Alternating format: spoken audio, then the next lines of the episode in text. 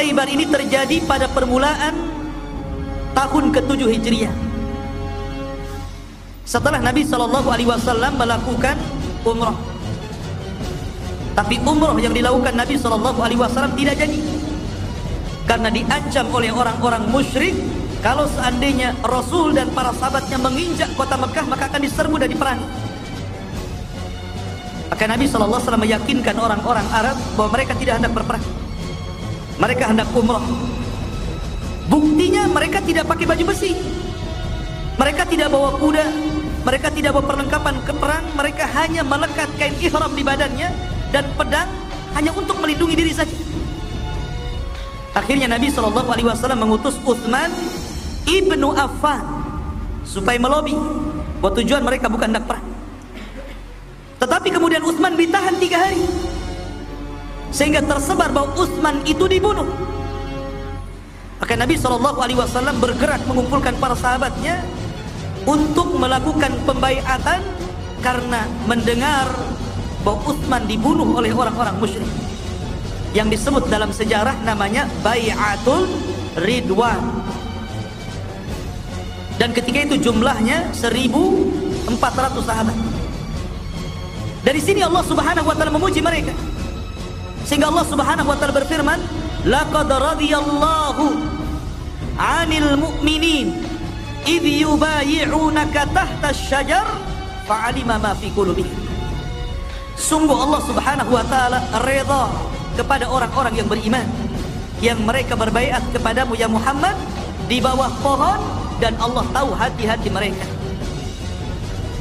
Akhirnya kemudian Rasul mempersiapkan pasukan untuk menyerbu Mekah. Tetapi kemudian didengar bahwa Utsman tidak jadi dibunuh, dia masih hidup.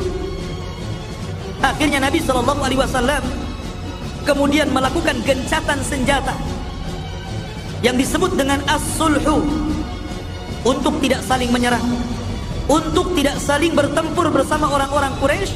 Dalam sejarah perdamaian ini disebut sulhu hudaybiyah namanya. Sulhu hudaybiyah, perjanjian Hudaybiyah, karena tempatnya di Hudaybiyah. Maka kemudian Nabi SAW pun membuat bulir-bulir kesepakatan.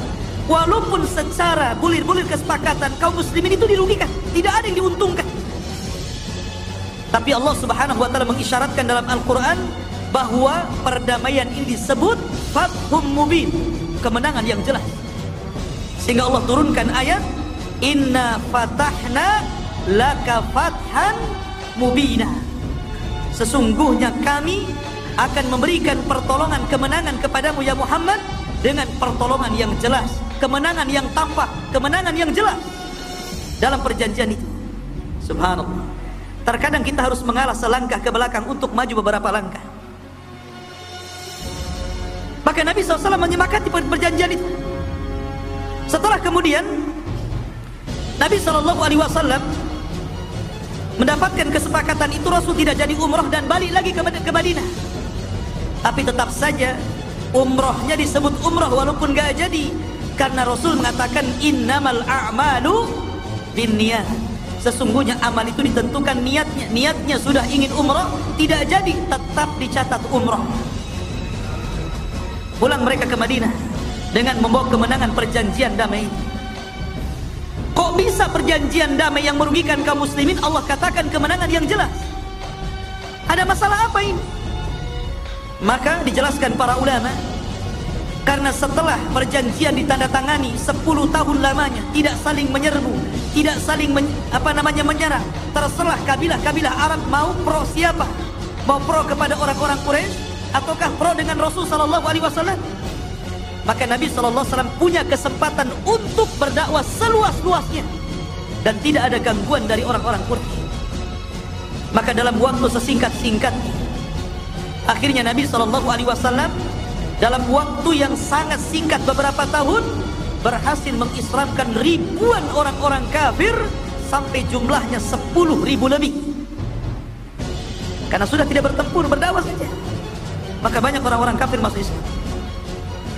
Lah ketika dalam perjanjian Hudaybiyah ini Nabi SAW pulang ke Madinah, Rasul teringat dengan perbuatan orang Yahudi yang telah berkhianat.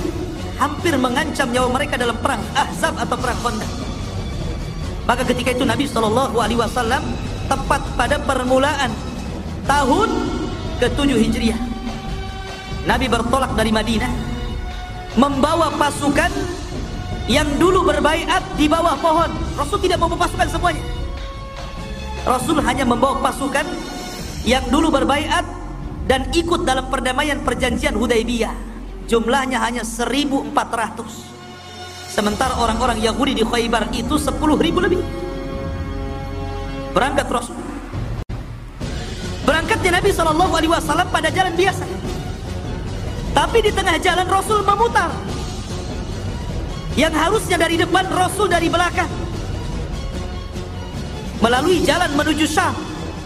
Karena Rasul tidak ingin ada satupun tentara Yahudi yang kabur ke Syam dan akhirnya akan membuat kesulitan lagi di suatu ketika. Maka Rasul tidak menghendaki ada orang Yahudi yang lari. Maka beliau memutar dan menyerang dari belakang. Orang Yahudi tidak tahu bahwa akan diserang.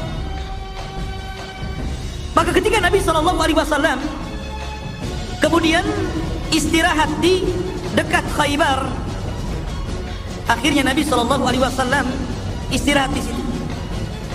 Di pagi hari, orang-orang Yahudi biasa keluar untuk bekerja. Mereka tidak tahu mereka akan diserang.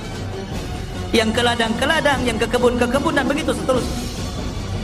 Rupanya di antara petani itu ada yang melihat tentara Rasul. Akhirnya kemudian dia pun berteriak-teriak, "Muhammadun, wallahi Muhammadun wal khamis." Berteriak-teriak sambil lari terbirit-birit menuju benteng mereka. Mereka mengatakan, Muhammad dan tentaranya sudah datang.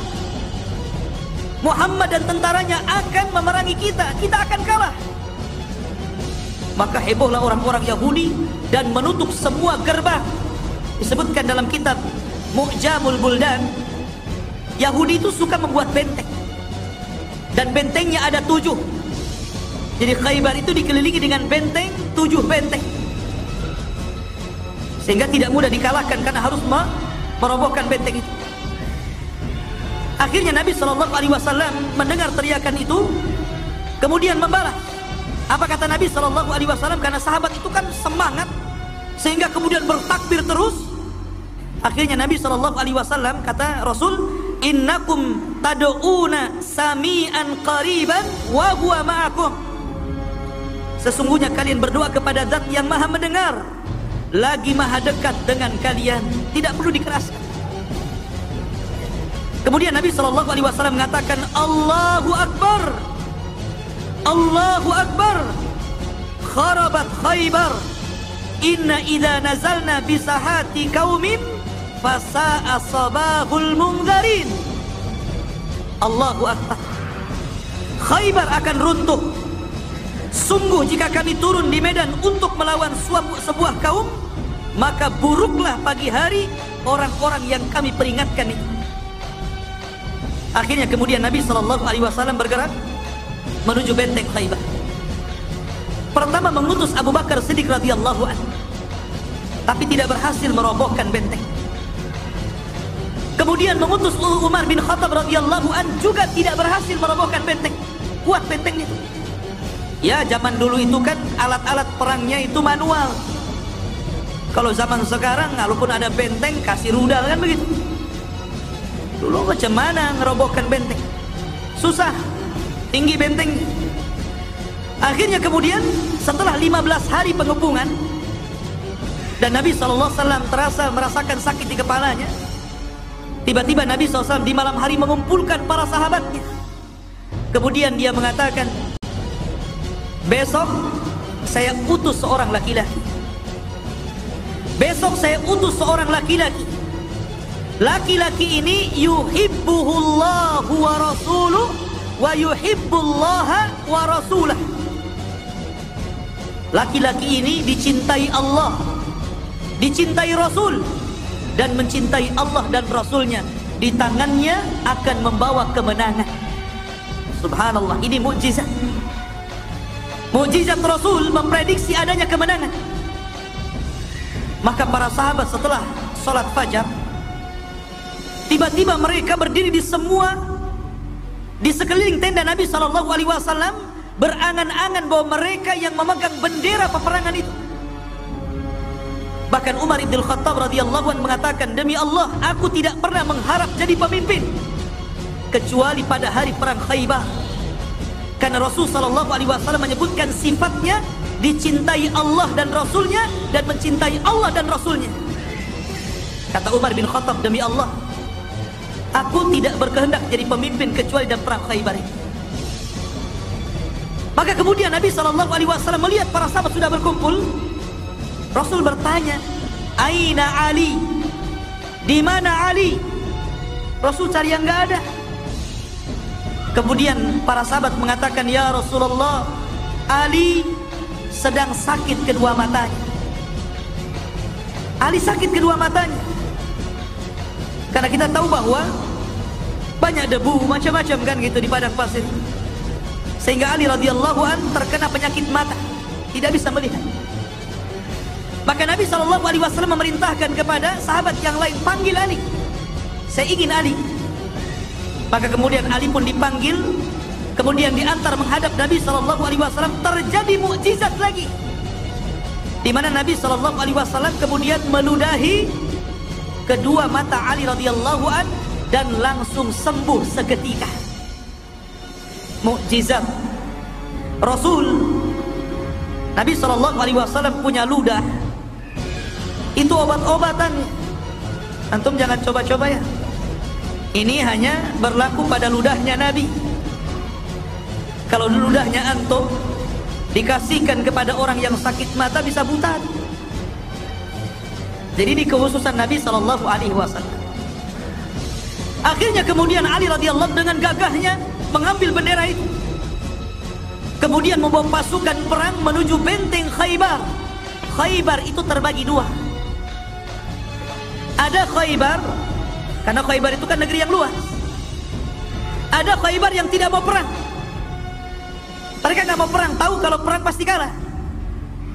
Akhirnya mereka melakukan perjanjian bersama Rasul dan siap menyerah. Tetapi Nabi SAW disyaratkan jangan memerangi mereka. Dan mereka siap menyerahkan separuh kekayaan Khaybar kepada Rasul.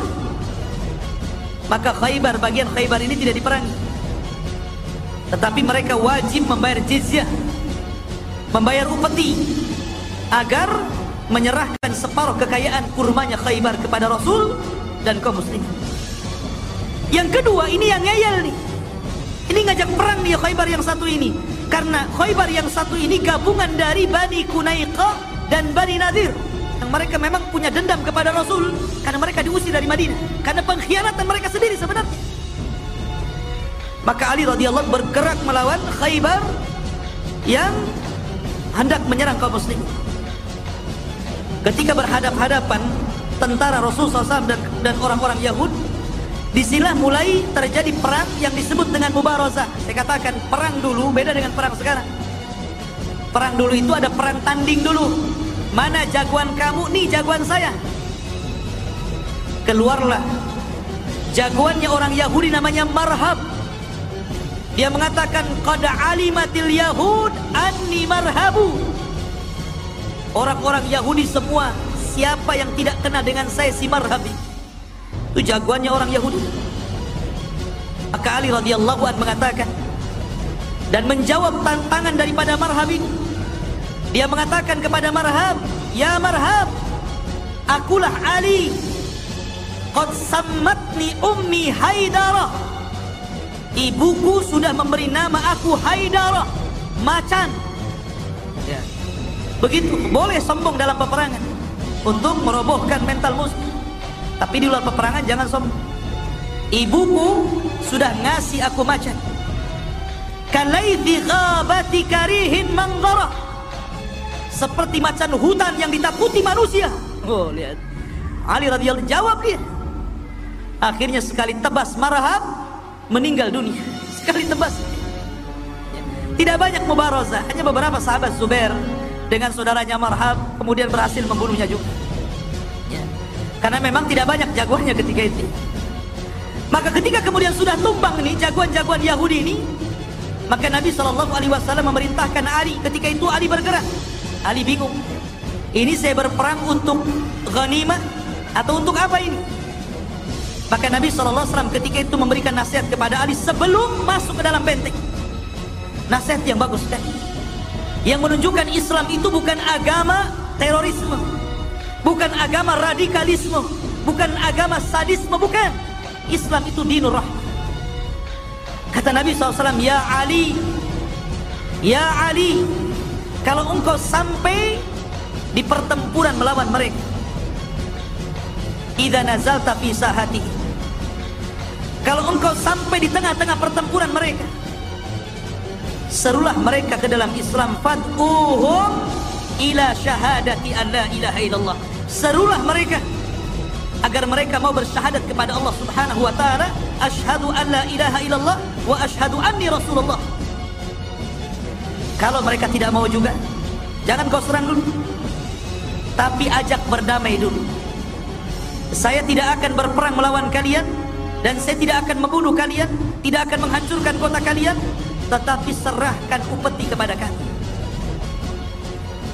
Tetapi kalau kalian tidak mau, lain cerita. Kalian sudah ditawarkan dua. Ditawarkan untuk bersyahadat masuk Islam, tidak mau juga, bayar upeti. Kalau tidak mau juga terpaksa pakai. Kemudian Nabi SAW mengatakan, Ya Ali, la in yahdiyakallahu rajulan wahidan bika khairun mimma tala'at alaihi syamsu wa fi riwayatin khairun laka min khumrin na'am. Ali, kalau seandainya lantaran lisanmu mendakwai mereka, satu saja dapat hidayah, itu lebih baik dibandingkan nikmat munculnya matahari dari arah timur. Padahal nikmat munculnya matahari luar biasa ya. Kalau tidak ada matahari kita masalah. Dalam riwayat khairun min khumrin na'am, lebih baik daripada unta merah. Dan unta merah itu kinaya daripada harta yang paling istimewa di zaman itu. Maknanya lebih baik daripada dunia dan isinya. Subhanallah, besarnya pahala orang berdakwah. Ini menunjukkan besarnya pahala orang berdakwah. Bahwa seandainya antum menasihati orang, kok sadar? Ajak kawan, ayo kita ngaji ke Jabal Arab. Kok mau akhirnya dia ngaji di situ? Kemudian mendapatkan hidayah, rajin sholat, rajin ke pengajian, mulai berubah pakaiannya, berubah akhlaknya, berubah watak dan lisannya. Maka antum telah mendapatkan nikmat yang lebih baik daripada terbitnya matahari. Dakwah ikhwan, balighu anni walau ayat. Sampaikan dakwah Nabi Shallallahu Alaihi Wasallam walaupun ada tantangan dan rintangan. Akhirnya kemudian mereka tidak mau. Maka Ali radhiyallahu kemudian menyerbu mereka dan berhasil menaklukkan Khaybar dengan waktu yang sesingkat-singkatnya. Dan ketika itu kerugian dari kaum muslimin hanya sekitar 16 sampai 18 sahabat yang syahid. Tapi dari kalangan Yahudi sampai kepada 93 yang mati konyol Yahudi. Masyarakat muslimin yang dimuliakan Allah Azza wa Jalla, setelah kemudian mereka takluk di tangan Rasul Sallallahu Alaihi Wasallam. Akhirnya kemudian Nabi Sallallahu Alaihi Wasallam berdamai dengan orang Yahudi yang siap memberikan upeti separuh Khaybar diberikan kepada kaum muslimin. Dari situlah mereka akhirnya memberikan jamuan kepada Nabi Sallallahu Alaihi Wasallam.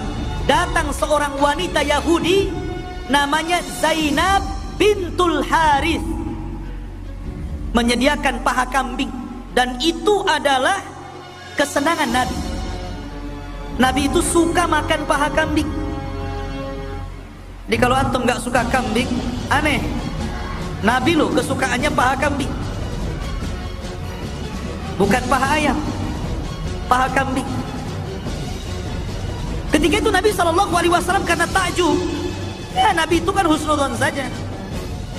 Dan ini menunjukkan bahwa ta'amul ladina utul kitaba hillu lakum, sembelian ahli kitab itu halal bagi kalian.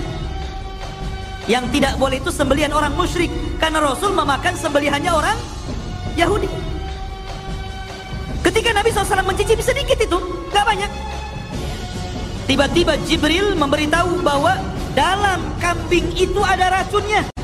Masya Allah. Rupanya Rasul diracun oleh seorang wanita Yahudi. Ketika itu kemudian ada satu sahabat yang meninggal gara-gara racun itu, namanya Barah. Maka Rasul mengatakan, kufu, berhenti kalian, jangan makan. Karena sesungguhnya daging ini memberitahu kepadaku bahwa ini telah dicampuri racun. Semua sahabat berhenti makan. Disitulah Nabi SAW kemudian berdiri berpidato di hadapan orang Yahudi. Inni sa'ilukum, saya ingin bertanya kepada kalian, apakah kalian akan membenarkan kata-kata? Yahudi mengatakan, ya, kami siap membenarkan kata-kata. Kata Rasul, man abukum, siapa bapak kalian? Maka mereka mengatakan, abuna fulan ibn fulan, bapak kami fulan bin fulan. Kata Rasul, kadzabtum, dusta kalian, bal abukum fulan ibn fulan, bahkan bapak kalian fulan bin fulan. Mereka mengatakan, shadaqta ya Rasulullah, benar engkau hai Rasul. Kemudian Rasul mengatakan, man ahlun nar, siapa ahli neraka, kami atau kalian?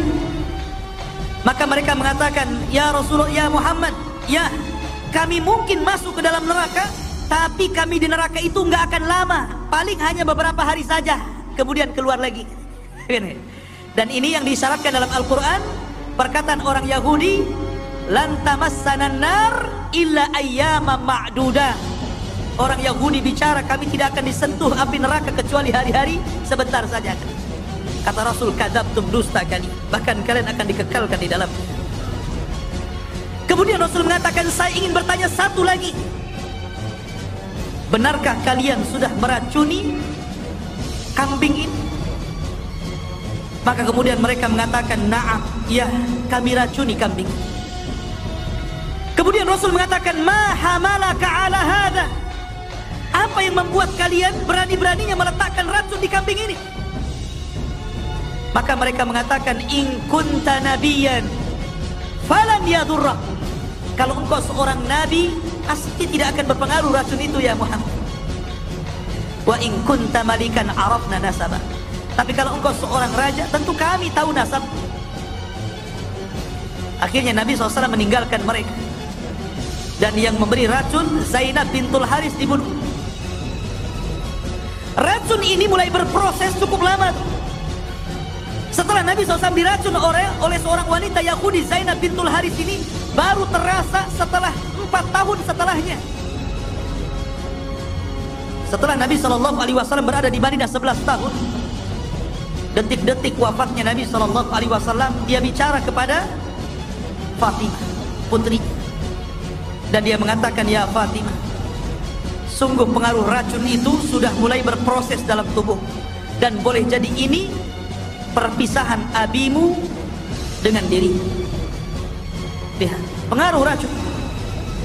Imam Zuhri rahimahullahu ta'ala, begini ikhwan, karena saya pernah mendengar di YouTube, ada seorang wanita, bukan tinggal di Indonesia, wanita ini tinggal di Amerika, dia seorang Nasrani, menjelek-jelekkan Nabi SAW tentang kasus ini, tentang kasus kalau memang Nabi SAW seorang Nabi, tentu dia tidak dibunuh.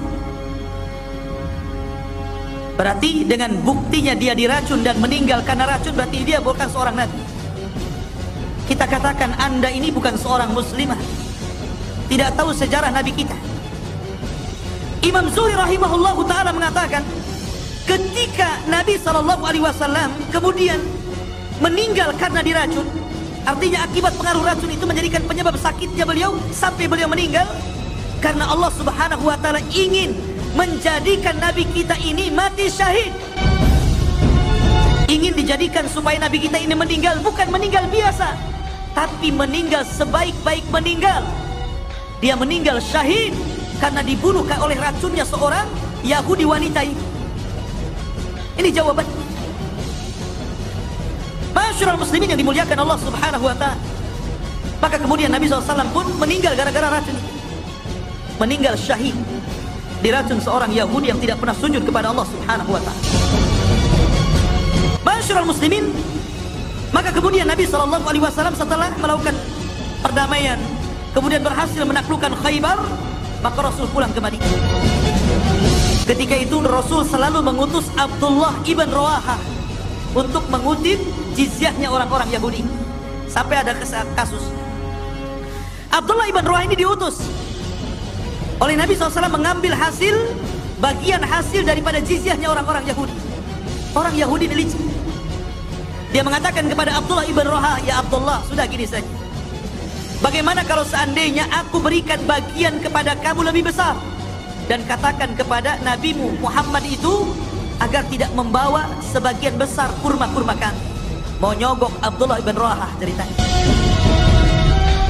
Abdullah ibn Rawaha ini seorang sahabat Rasul, ditarbiyah oleh Rasul.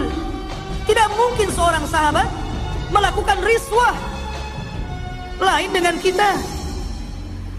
Baru ngurus SPP saja, kalau ingin licin pakai oli katanya, ada hitamnya gitu. Nah, masyurul muslimin yang dimuliakan Allah Azza wa Jalla, akhirnya marah Abdullah ibn Rawaha ini. Dia mengatakan tidak, bahkan kalau seandainya bagian ini hanya sekian ribu, aku tambah sekian ribu lagi. Enak saja kalian menyuruh aku untuk melakukan rasuah. Nabi SAW bersabda, "Ar-rasi wal murtasi finnar." Orang yang melakukan rasuah dan yang dirasuah masuk neraka. Kami itu. La ilaha illallah, dimuliakan Allah Subhanahu wa ta'ala. Bagaimana keteguhan sahabat Rasul, tidak tergiur dengan dunia, karena dia orang mencintai Nabi dan Nabi mencintai diri. Walaupun kemudian Abdullah ibn Rawaha terbunuh di perang Mu'tan. Masyarul muslimin, intinya inilah diantara peperangan melawan orang-orang Khaybar.